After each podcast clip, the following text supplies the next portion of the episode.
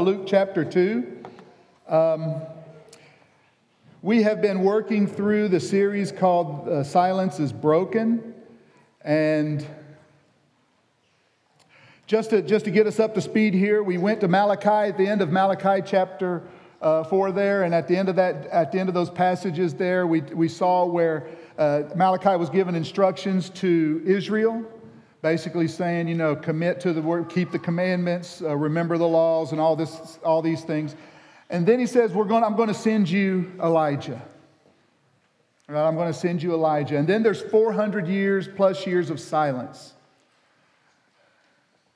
And the silence was broken. We saw through two weeks ago when Zechariah was performing his duties as a priest inside the temple, and an angel shows up and starts telling him, We've heard your prayers. Your prayers have been heard. You're to, you and your wife, even though you're old, you're going to have a son.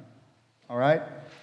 Uh, that son was going to be John the Baptist, so we know all that. But then, six months later, the angel shows up to Mary, breaks the silence. We saw this last week, breaks the silence with her and says, You're going to have a son.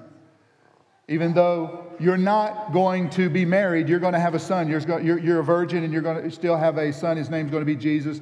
He's special and all this. And then he, an angel appears to Joseph and lets him in on the plan as well. Lets him know what's happening so that Joseph just doesn't go with what he feels like he should do by getting rid of her. But he goes along with, he's, he, he's actively involved in this plan as well.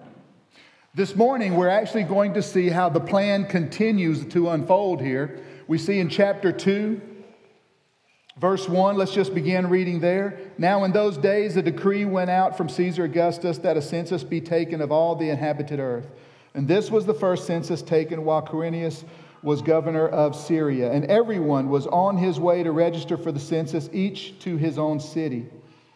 And Joseph also went up from Galilee, from the city of Nazareth to Judea, to the city of David, which is called Bethlehem, because he was of the house and family of David, in order to register along with Mary, who was engaged to him and was with child. And while they were there, the days were completed to get, for her to give birth. And she gave birth to her firstborn son, and she wrapped him in cloths and laid him in a manger because there was no room for them in the inn. Father, as we look into your word this morning, I pray that we would be able to celebrate the birth, but Father, especially look at the circumstances leading up to that and the things that happened after that, Father. Speak to us clearly, clearly, how your plan has unfolded and it continues to unfold today of your heart and your desire to redeem your people back to you. In Christ's name we pray. Amen.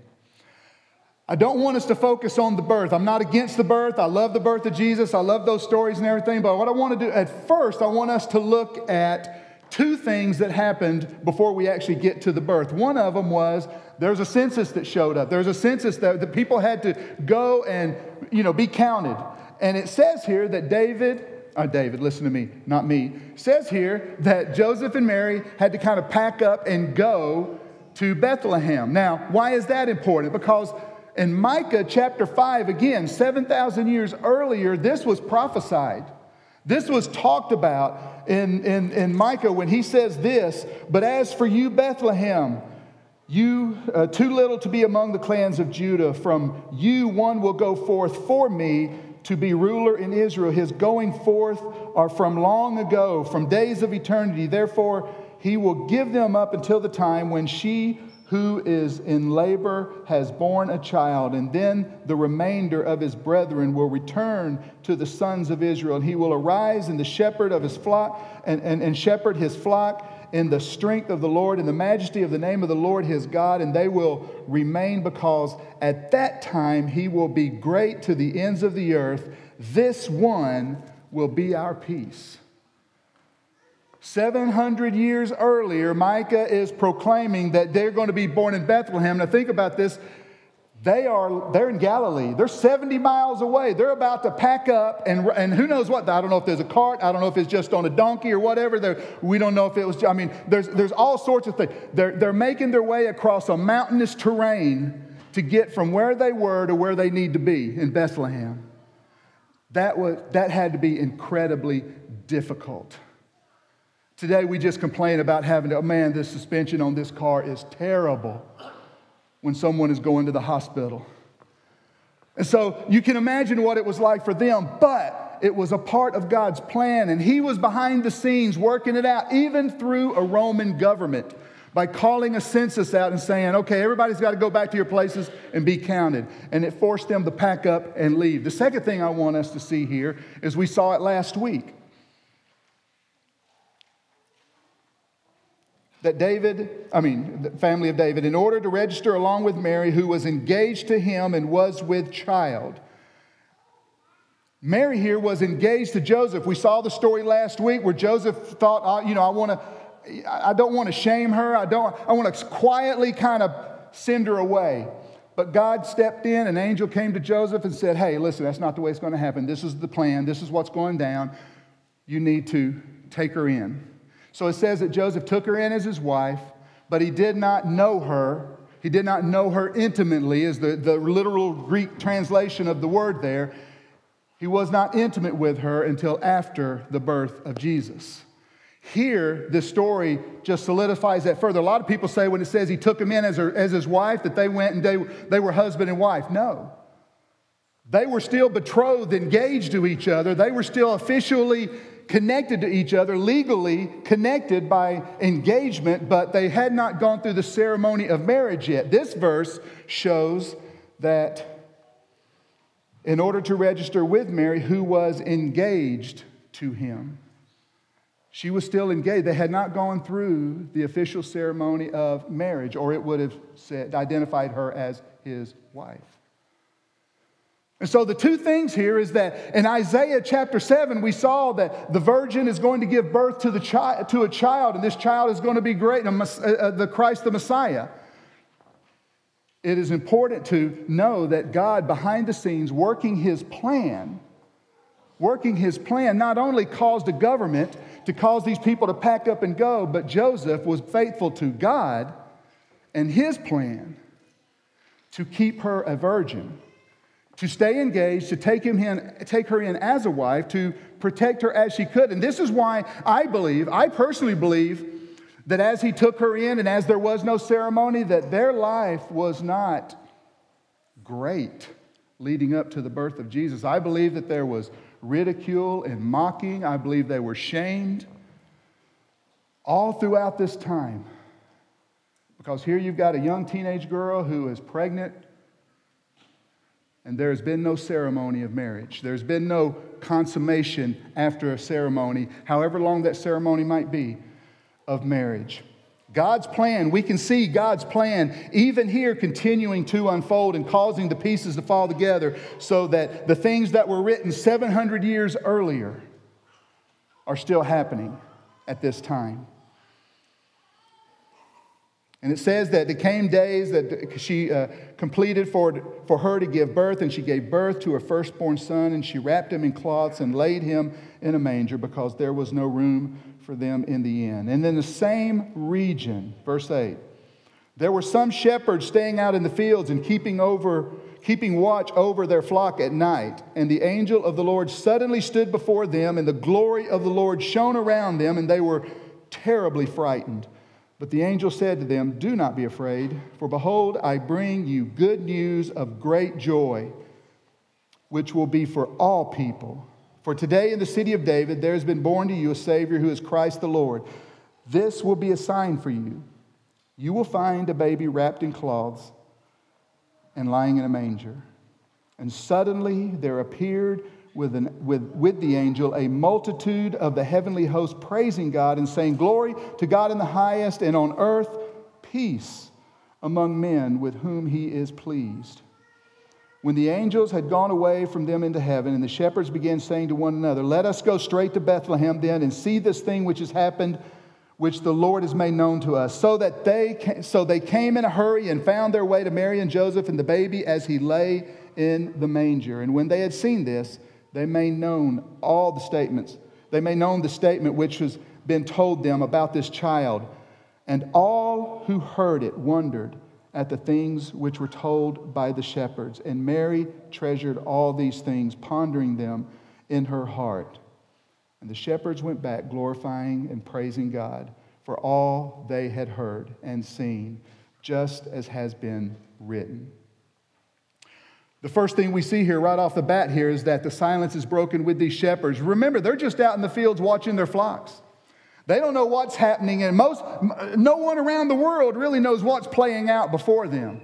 But an angel shows up to them, similar ways an angel shows up to Zechariah in the temple, or Mary as she's going about her chores, or Joseph as he's considering what to do with Mary. An angel shows up to these shepherds out there and starts telling them about this child that is born. I bring you good news. The first thing is these guys, just like the others, they're a little taken aback by an angel showing up to them. Remember, Zechariah said he, he was afraid of what was going on. Did you? Mary said that she, I think, I think they used the word something like she was troubled when the angel showed up. Joseph was perplexed, you know, kind of. But and here it says they were terribly frightened. But in all instances, the angel stood before him and says, "Do not be afraid. You have no need to fear." And he told them, "I bring you good news. I bring you." good news of great joy. This angel came and broke the silence with them with his glory shining around and telling them about this good news. And this good news, listen, it says here, this good news is great news of great joy, which is for all people. This does not mean that it is a universal thing where all of a sudden, now that Jesus is here, everybody is saved. It's not everybody can experience the joy that he's talking about here. That's not what that's saying here. It, the, you can, it is not just the, it is not something that is universal where you have no play in the plan, where you have no response to the plan. You just can't, you cannot look at it this way. The, this joy is available for all people. The joy that he's talking about is absolutely available to all people, but it is not universal to all people. Because the scriptures tell us, even Jesus himself in John chapter 15, and I know I've shared this with you before, but in John chapter 15, he says, These things I have shared with you. He's talking to the disciples. These things I have shared with you so that my joy might be in you and your joy might be full. Well, what were these things he was telling them so that his joy could be in them? It was, I mean, if you look at the previous 10 verses from John 15, 1 through 10, abide in me and I will abide in you. Abide in my love, my love will abide in you. Abide in my word, my word will abide in you. The connection here is that we are abiding in tapping into the source of joy by abiding into Jesus. That is what he's talking about. This joy, this great joy that is for all people, it's available to everyone. But it's not universally just cast over everyone. It is something that we play a part in this by deciding to set aside our own selves and following Him and following His and accepting the gift that He has. I, I, I remember when I became a Christian early on at the age of 22, and it was right around uh, Thanksgiving and then that Christmas, the pastor up there, he talked about how th- th- there's always a gift with your name. Every one of us has a gift under the tree of, uh, of, of God. But is that gift yours until you have actually came up and claimed it? Opened it, received it. You could go up there and you could say, you know, there, there's a gift. it's yours if you want it. And you could just sit back and say, ah, I like where it is. I kind of like the way things are right now. I don't need anything. I don't need anything new and flashy. I don't need any bling. I don't need any technology. I don't need. I'm good where I am. And you just leave that gift there. You have not received the gift. It is something that we have to interact with. We have to reach out and accept and receive. It is there free for all people, but this joy, this joy is an everlasting joy. It's kind of like back in we saw in, in, in Micah uh, when he says, This one is your peace. This one, talking about the baby that, that's going to be born of this, this woman in Bethlehem, this one is the peace. And Jesus said, my peace I bring to you, but not like the peace you think you're getting, not like the peace you think you might want. Jesus' peace is not in the absence of war and chaos and all sorts of things going on. His peace was in the midst of chaos and wars and all those things. It's, it's easy for us to ha- be at peace when there's nothing to be concerned about, right? I mean, just imagine you, you open up your bank account and go, man, where'd all this money come from? Somebody walks up and burns your mortgage right in front of you says, house is yours. You go home and you find three brand new cars in the driveway. You, you, uh, you're healed of diseases and all sorts of things are going on. You think, man, this is a great time to be alive. It's easy to be at peace and experience joy in the middle of all that. But when your life is turned upside down, you can still experience peace and joy in Christ. Not just because I say it, not just because I believe it is, it is a reality, it is truth. We experience His peace in Him. We experienced His joy in Him, not apart from Him. And so here he's telling them this great news which, which you have, and born to you is a Savior who is Christ the Lord. The only other place that in the Gospels that this particular this word Savior is used is, is when the, uh, Jesus has actually gone to the Samaritans or not the Samaritan, he's gone to see the, he's gone to, to the Samaritan at, at the uh, well. He's the woman at the well, and she's from Samaria and all that. And she goes to, and he's interacting with her, and then she gets all excited. He's, she's hearing all these things that Jesus is telling about her life. She goes back into town to tell everybody. Everybody comes back outside the town. And these men are hearing what Jesus has to say. These people are hearing what Jesus has to say. And these are their words. Many more believed because of his words, and they were saying to the woman, It is no longer because of what you have said that we believe, for we have heard for ourselves and know this one is indeed the Savior of the world. They heard it straight from him. She went out and brought them to him. They heard from him, and they knew without a doubt this is the Savior of the world. The angel here is declaring to the shepherds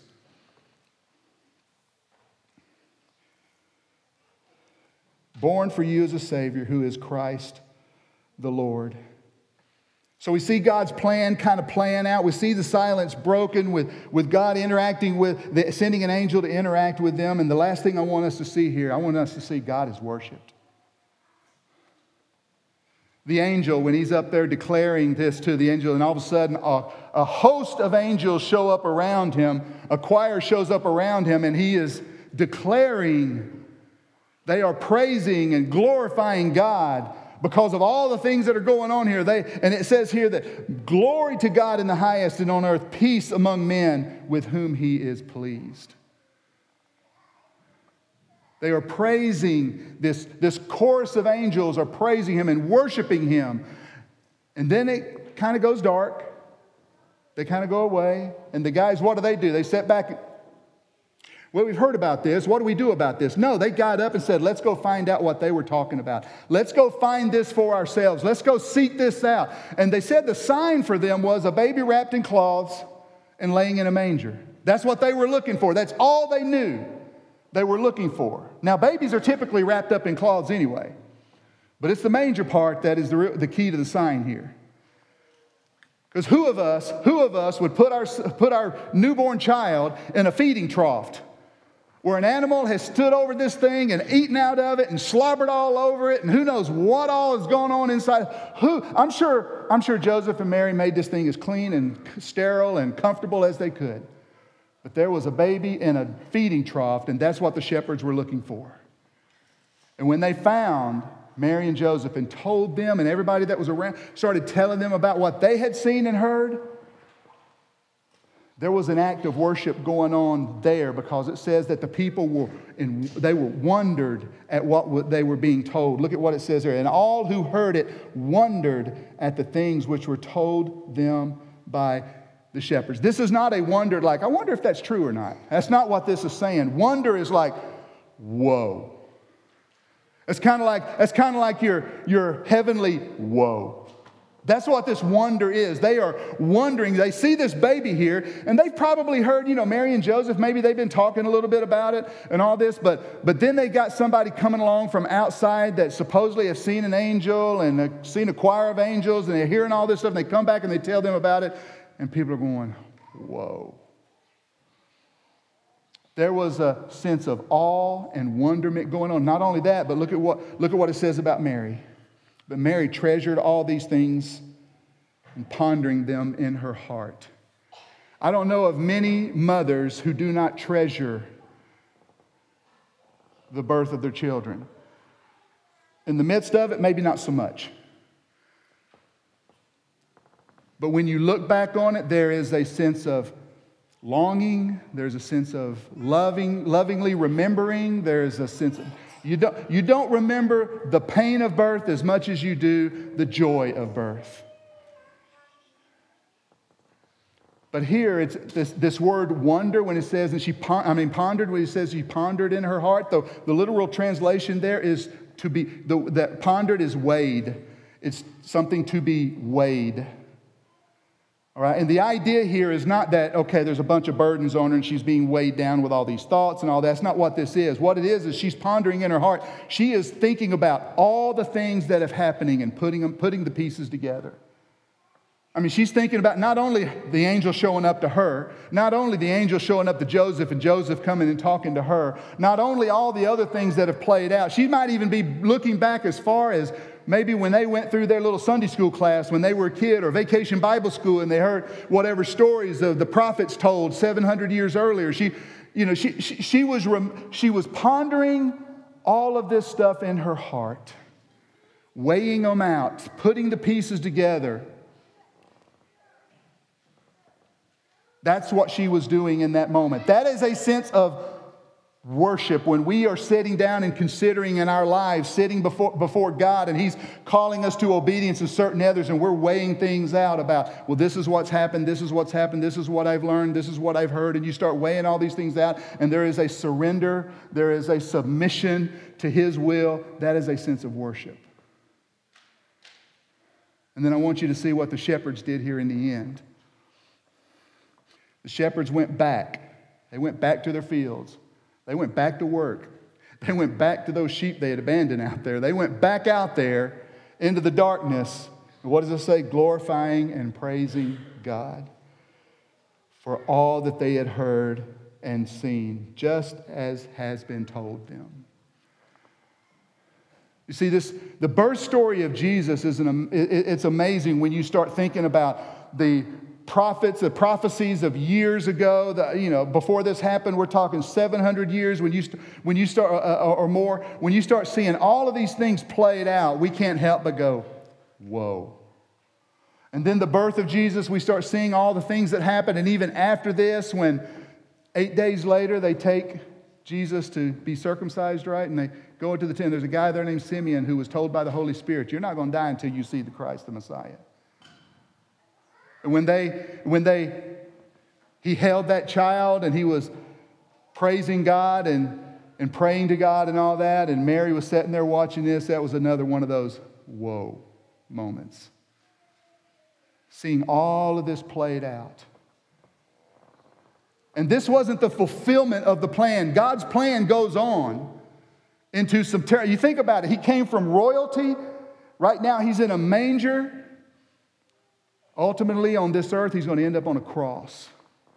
He's not climbing a ladder to success the way we see it. He went from royalty to a feeding trough to a death sentence. But then God's plan brought him out of that grave. And it's because of that, him conquering sin and death, being raised out of that grave. We celebrate this day not just because it's a birthday, we celebrate this day because it is the the beginning of God's plan on this earth of the Messiah coming and living a perfect life so that he can fulfill the plan of God from eternity past to the present. We celebrate that, I hope. Yeah, the birth of Jesus, it's fun to get gifts, it's fun to have a big meal and all that kind of stuff, but it's important that we do not lose sight of this birth and the wholeness of God's plan. That's what we worship. And I would hope that as we go through this season and in, into 2020, and when it comes July, we're still worshiping this whole plan of God. Into the heat of the summer, into the next winter, we're still worshiping. Not just the birth, but the whole plan of God as it relates to mankind. And our role in that is that we are to join him. We are his ambassadors, and we are to join him in the ministry of reconciliation. That is the birthday gift we can give him. That is the Christmas gift we can give him, is to line our lives up alongside his and do as he's asked us to by being his ambassadors, representing the kingdom of God on, wherever we are, and joining him in the ministry of reconciliation. That is our gift to him. And I hope that as we go throughout this, we, we do celebrate the gifts and the meals and the fellowship and the families and friends and all that. The, all those are important, but let's not lose sight of the significance of this birth, the plan of God leading up to it, and the worship of God moving on from it. Let's join that. Let's be a part of that. Let's pray. Father, thank you so much for your great love to us. Lord, while we have done nothing to deserve it, can do anything to earn it, help us, Father.